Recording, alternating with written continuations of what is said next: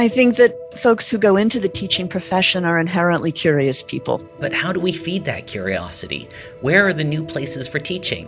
Maybe one place is the Art Museum. This is a podcast about visual art at Auburn University. My name is Chris Molinski, Director of Education at the Jule Collins Smith Museum of Fine Art.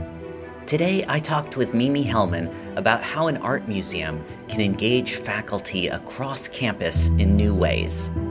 At Auburn, we imagine the art museum to be a hub for all disciplines. But what does that mean? How do faculty engage with the museum, especially if they haven't done it before? How does the art museum become, in Mimi's words, a space for productive disruption? Mimi is an art historian and professor at Skidmore College in New York, where she works closely with the Tang Museum, a teaching museum at Skidmore. If you work at a university and you've never taught at an art museum, you might logically think, where do I start? Why should I do this? It's understandable, I think, that the reaction some faculty might have initially to an invitation to teach at the museum might be, well, my courses are doing fine the way they are. I have everything that I need in my lab. I have everything that I need in my studio or in my lecture hall. Uh, what's what's the point of relocating? Right? It sounds like a lot of work. It sounds like something unfamiliar that uh, might disrupt in a negative way the classroom dynamic and the usual classroom procedures. And I think that that kind of response is entirely understandable faculty work very hard and are trained uh, for many, many, many years to be practitioners in their disciplines. Uh, and once they've honed their skills, there often seems to be no particular reason to relocate the learning experience to another environment. But I do think that relocating to the museum as any activity that brings people into a different space, that brings people into a different environment, it really perks up the brain, doesn't it? when we're in a less familiar environment, we're more alert, we're more observant, we're more self aware. We can also be a lot more uncomfortable right out of our our usual orbit but i think that that that's changed from comfort to discomfort what uh, i like to call productive disruption can open up a kind of self awareness about learning and about teaching. It helps us to understand that teaching and learning are situated and constructed practices. They're not naturalized practices. And we can talk about why a lecture hall is set up in a certain way, why a laboratory or a studio is set up in a certain way. And getting out of those spaces into the museum throws that particularity into relief. And we can then talk about why a museum is set up in a certain way.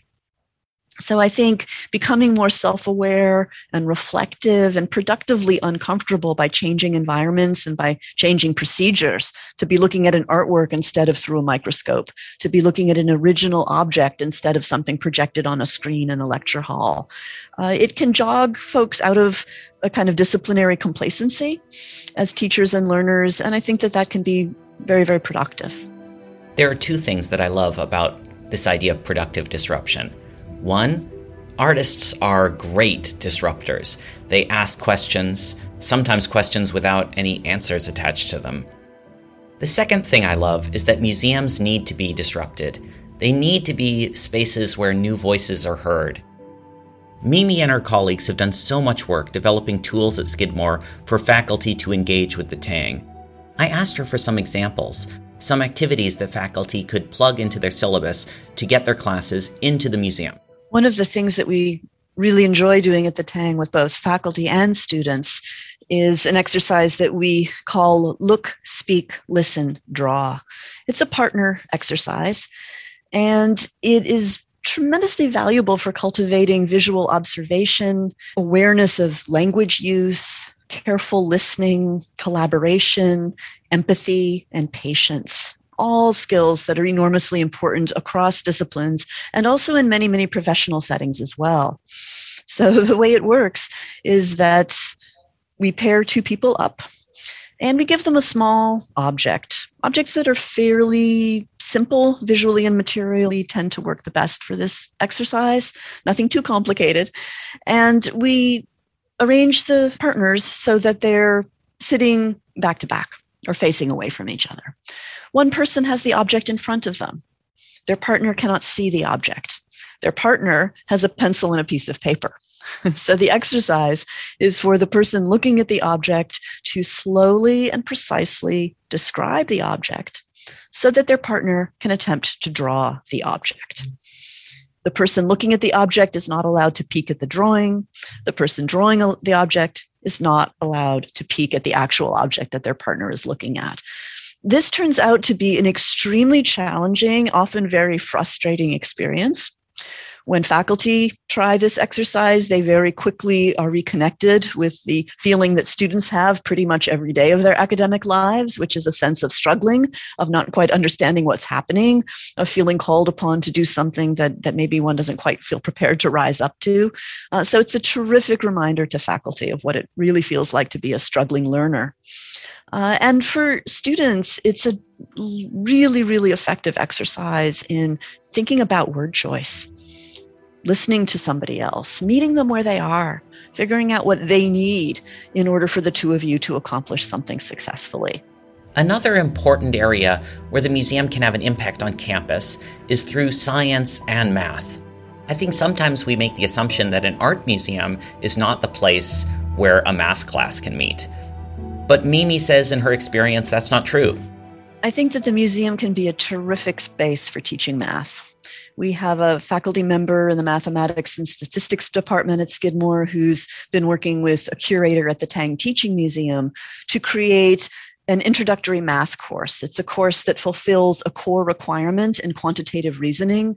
So it's a good example of embedding museum based learning into the curriculum at the level of the general education curriculum, the level of the core curriculum, something that many, many students experience early in their college career. And in the course, artworks are used, and in fact, the physical space of the gallery and even the physical structure of the museum itself are used to teach math principles. So you can teach geometry, you can teach estimation, you can teach statistics, you can teach many, many aspects of basic mathematics using artworks. You can talk about the percentage of an artwork that is devoted to a particular color. You can talk about how the pictorial space of an artwork is divided up geometrically. You can talk about how many gallons of paint might be needed to paint a gallery, uh, given the square footage and the number of ounces of paint needed per square foot in order to get good coverage. You can talk about how many bricks uh, or pieces of masonry are used in the museum facade. You can talk about the proportion of steps going up and down inside the museum, uh, the, the, the width of the step, the height of the step, and the, the kind of uh, perhaps um, calculations that are, that are made there in order to facilitate movement through the museum. So it's often quite surprising to both faculty and students to imagine learning math in the museum, but as a physical environment uh, that is packed full of all of kinds of interesting objects that have many many mathematical principles embedded in them. It's it's a really vibrant and rich environment. And one of the things that comes out of the math in the museum class that adds another, I think, really valuable dimension to student learning is that the culminating project of this class is something called a math trail. A math trail is a public facing experience that students create for museum visitors that teaches visitors quantitative reasoning principles through artworks that are currently on view in the museum. So students get to create their own math trail.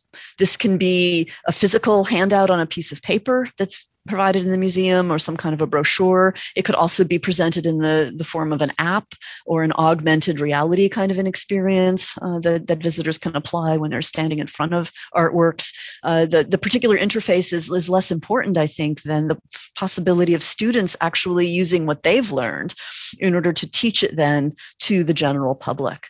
And another thing that we have found to be enormously valuable in our, our work at the Tang is that when students create public facing content, whether it's labels, whether it's a podcast, whether it's a, a reinstallation of artworks in the museum, uh, when they're doing something that other people are going to experience beyond the space of the classroom, their sense of investment their sense of commitment, their sense of responsibility is so much greater.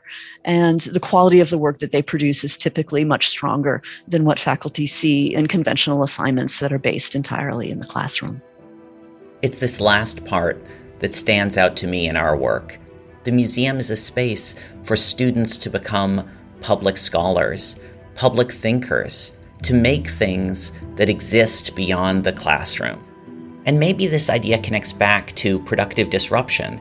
I think what we're saying to faculty is that if you want to energize your classes, if you want to create a spark of new and unexpected ways for students to engage with the material, come to the Art Museum. I think there are probably a number of ways in which we can think about the concept of productive disruption. It, it can be as simple as relocation in space simply being in a different learning environment that throws the assumptions and the and the very constructed practices of learning into relief.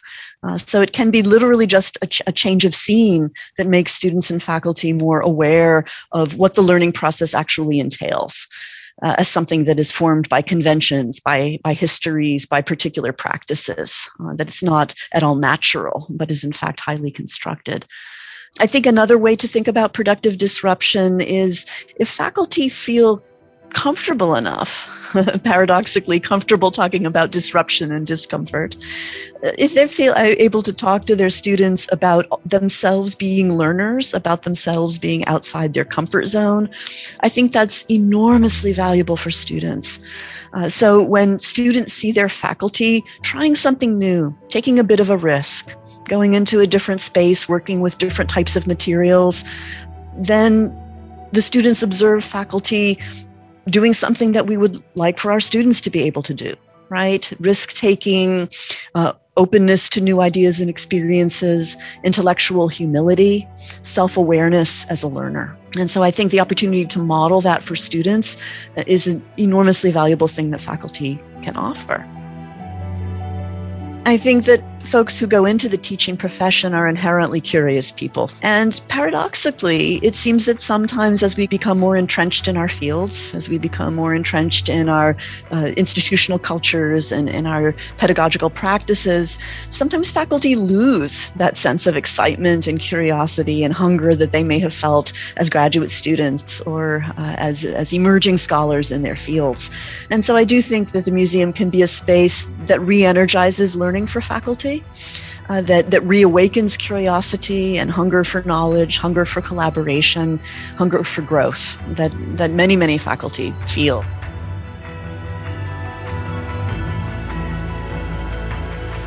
If you teach in and around Auburn, Alabama, get in touch. We want to hear from you.